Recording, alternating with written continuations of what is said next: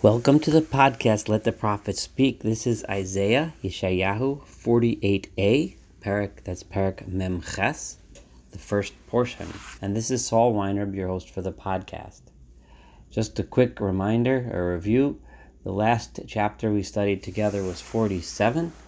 And to summarize uh, the main points, first of all, God turned to the um, wealthy and powerful nations, uh, using Babylon as the quintessential wealthy, powerful nation that ruled over others, um, and addressed them and said, You think that your wealth and power will guarantee that you will sit in your comfortable places forever? God said, No, you know the wheels of history don't work that way. One day you're on top, the next day you're on the bottom. Your ideologies, your your uh, religions, your idols, your false worship, and most of all, your arrogance and belief in your own strength and, and wealth and so on, is is is is um, transient, and will will will go away. And then God said, and that was one of the major points. And the other major point was to the people of uh, to there was kind of a response to what those people would say back to God. Well, are you telling us then we should believe in you? Look at your people Israel. They suffered too. You know, look at them. They're right now under our, our thumb. We're enslaving them. They're suffering too. And they also go through ups and downs in the wheel of history. And God answered to them that no, that yes, it's true that I punished the Jewish people by removing my special um, protection. And I did give them to you, but no one asked you to decide to make them suffer. The suffering that you're making them is upon your heads. You decided to make them suffer. So now, in, in uh, coming on the tails of that from chapter 47, we move on to chapter 48. And God turns and addresses the Jewish people. But he addresses an aspect or a, a group within the Jewish people or, or um, a tendency that um, it hasn't been addressed in in detail in the recent chapters, and that is um, the Jewish people, of course, people of Yehuda have the um, um, the belief in God, right? They're the ones who carry this message, and are supposed to carry it to the rest of the world. Um, we know that unfortunately, uh, they um, at many times in their history failed in this in this uh, task. But God now looks at the people and says, But we know that there are many among you who outwardly appear as Jews, right? And outwardly profess the Jewish religion and profess the belief in God.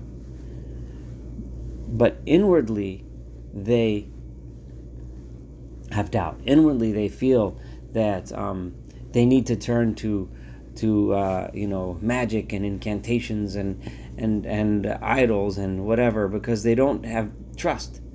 They don't really believe in God and they don't really have faith in their mission, but deep down they they might depend on other ideologies and other ideas, um, and and and and not aren't aren't complete, aren't whole with God.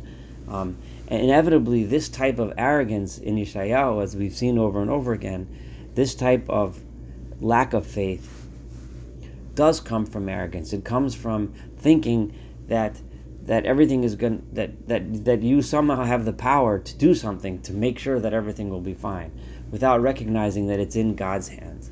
So you're going to look to anything you could get your hands on, whether it's magical, whether it's um, uh, you know stargazing or any of the other practices that Yeshayahu has criticized over and over and over again, um, in order to try to get that control, which you really don't have, and you really should leave in the hands of God inevitably those such people will also because of their arrogance also be less generous with others because they look at their the, their their the things that they acquire the things that they have the things that they own as things that they need to hold on to because they don't have faith that if they would share with others that they would have enough for themselves. So these this is an arc which Yeshayahu has repeated over and over again throughout this book. The arc that goes from lack of trust in God which comes from and leads to. It goes in both directions. Arrogance, which comes from and leads to, also in both directions, a lack of tzedakah, a lack of righteousness and empathy towards others. Um, if you only take one idea out of this entire book, you should probably take this idea. But now let's go on to verse 1. Shim, because God addresses these people. Shim uzos Beit Yaakov. Now, on, uh, let me just point out that there's two aspects of the of people who are appear and live as as faithful Jews, at least appear that way on the outside or try to appear that way on the outside. One is how other people look at them, and the other is how they make themselves appear on their own. In other words, how the what they try to put out, the image they put out, and the other is, and this the this verse is going to address both. Shimuzos, God says to the Jewish people through His prophet, listen to this, Beit Yaakov, oh the house of Jacob, Hanikraim, those who are called B'Shem Yisrael, those whom others call and say, oh look, those are Jews, those are Israel. Umimei Yehuda Yatzau, and those that came from the waters of Yehuda, water being here a metaphor for what feeds and feeds the growth uh, from from which life comes. Hanish ba'im b'shem Adonai, right? And those people who do swear outwardly, they go out in the streets and say, yes, yes, I swear by the name of God, and, and they mention the name of the God of Israel and so on. Right? In other words, so not only are others look at them and say, oh, those are Jews, they themselves put out that image. But however, lo be'emet, it is not with truth. The lo b'tzedakah, and it is not with righteousness. Now, most of the commentaries uh, translate tzedakah here differently and assume that it means um, uh, like a, in an incorrect way or or sincerity. I, I do believe, and I, I've consistently said this, um, kind of against the grain of most of the commentaries and translators, and that is that I think that this word tzedakah is meaning the same thing that tzedakah means everywhere else in Isaiah, which is lo be'emet, not in truth, lo b'tzedakah, and not in righteousness. In other words, because of the idea that Yeshayahu has pounded into us over and over again, that sincerity leads to righteousness. Ki me'ir hakodesh nikro, he says in verse 2. Because these are called by others, Meir HaKodesh. They, oh, those are the people from the holy city. Oh, those are the people that come from Jerusalem. Those are the people that believe in God. Bial Elohei Yisrael Nismachu. And those are the people who, um, who they themselves rely on God. At least they say so. Again, this, this dual um, a, uh, aspect, the aspect of others look at them and say, oh, they're the Jews, and they themselves put out that image as if they are. Adonai Tzavot Shemo. They're all looking at God, who they call, who his name is the God, the Lord of hosts. So, so God now addresses these people. He just kind of let off and said, I'm going to address you, those of you that are insincere, and I'm going to tell you what's going on. And this is what God says. This is really fascinating. In verse 3 Harishonot. And we've stated several times that in the last few chapters that when Yeshayahu uses the language Harishonot, the original ones, he's referring to the old days, the days of like the exodus of Egypt when God made predictions and performed big miracles. In those days, may Oz he got From those days, in those times, may Oz then he got I told you, in other words, I made promises to you.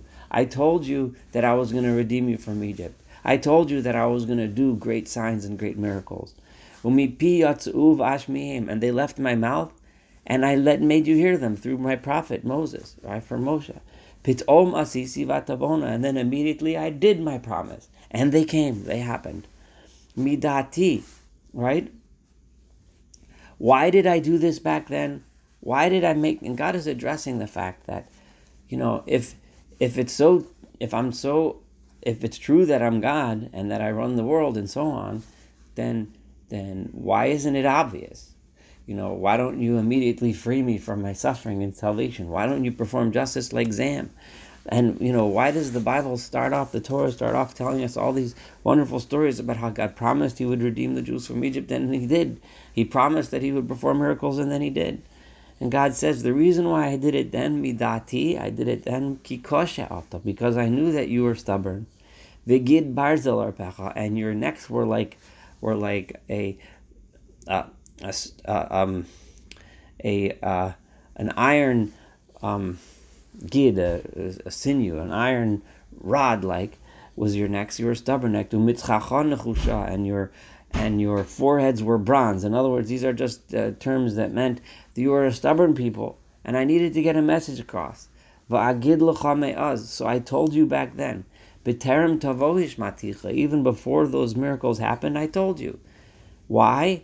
Because then I thought, pen tomar, I was afraid that if I didn't make those promises and then perform those miracles, and at the time you did not know of God, I thought you might say, oh, it was my, it was my, um, etzev, it was my, um, my idol that did these things. Upis and they were commanded and foretold and, and predicted and performed by my pesel, by my nesach, by my libations to my to my um, to my idol, right? So therefore, back then, I acted that way. Back then, I wanted to make sure you give credit to me, so I made promises and I did miracles. Now, just as an aside, did that work? Did that method work? Right? In other words, God was saying, did that method work? We all know that what happened. They came to Sinai, received the Torah, and immediately afterwards, they went to the Pesach. They went to the the golden calf. So that method clearly didn't work. But let's go back to what God says now. Um, Shamata, you have heard about all of these things. In other words, even though you might not have have um, been around in those days, right? However, Shamata, you know of all these things. You know these stories. You know you've you've heard the stories from your parents on Passover night of, of the story of the Exodus. But now Chazei Kula. Now you're going to have to look and watch as things unfold. The Atem and you today that are standing in front of me, Halotagidu. Do you not still speak of these things? You can tell people, you can tell them, you can tell your children, you can tell them of what happened in the past, of how God intervened. However, now is different. Hishmaticha chadashot me'ata. Now I have been telling you something new. The Rishonot, the early ones, the times of those miracles, that was back then. That was how I dealt with you then, because I thought that I might be able to overcome your stubbornness then. But me'ata, with an ayin, from now, right? I'm telling you chadashot, a new way. Unitzurot velo yidatam. And these are, and these are things that have been hidden. This is a way of teaching and dealing with you. God says that is nitzurot, things that are hidden, things that you do not know of. Another way of dealing with you. This is something new. This is different. Ata This new way of dealing with you is something that is created now. Velomeaz. This is not something that was the old way, the old way of miracles. Velifneom, veloshimatom, right? These are things that you have not heard of. This is a new way. I want you to learn this. I want you to know this because this is what's going to help you now, God says. Right? It's good for you to tell over the stories of the past. That's important. But because those failed, I'm teaching you a new way, so pay attention, right? Because I don't want you to say anymore, oh, I already knew this. I was it was already predicted. I do not want that to happen. Gam lo shamata, you have not heard of these things. Gam lo yadata, you do not know of these things. He says in verse 8. I am not predicting miracles beforehand.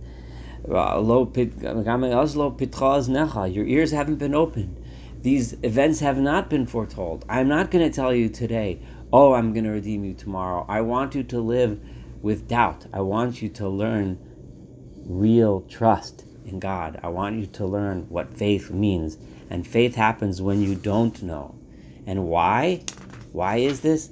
Kiyadati, because I know that if you know the future, bagod tivgod, you are going to rebel.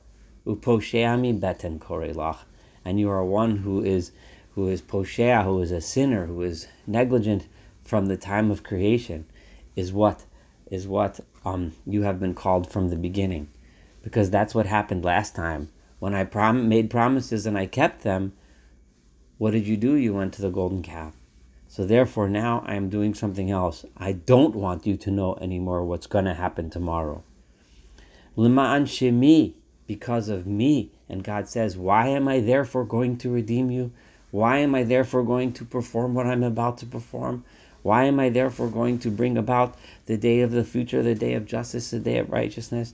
Lima'an shemi, because of me, a'arichapi. I am going to extend my anger. In other words, I will withhold my anger. I will be patient with you. Utahilati, and because I want humanity and humankind to praise me, echatamlach. That is why I am going to um echetamlach. I will be patient with you, right? Uh, levilti and I will not destroy you because of me and my honor. Hineitzer afticha.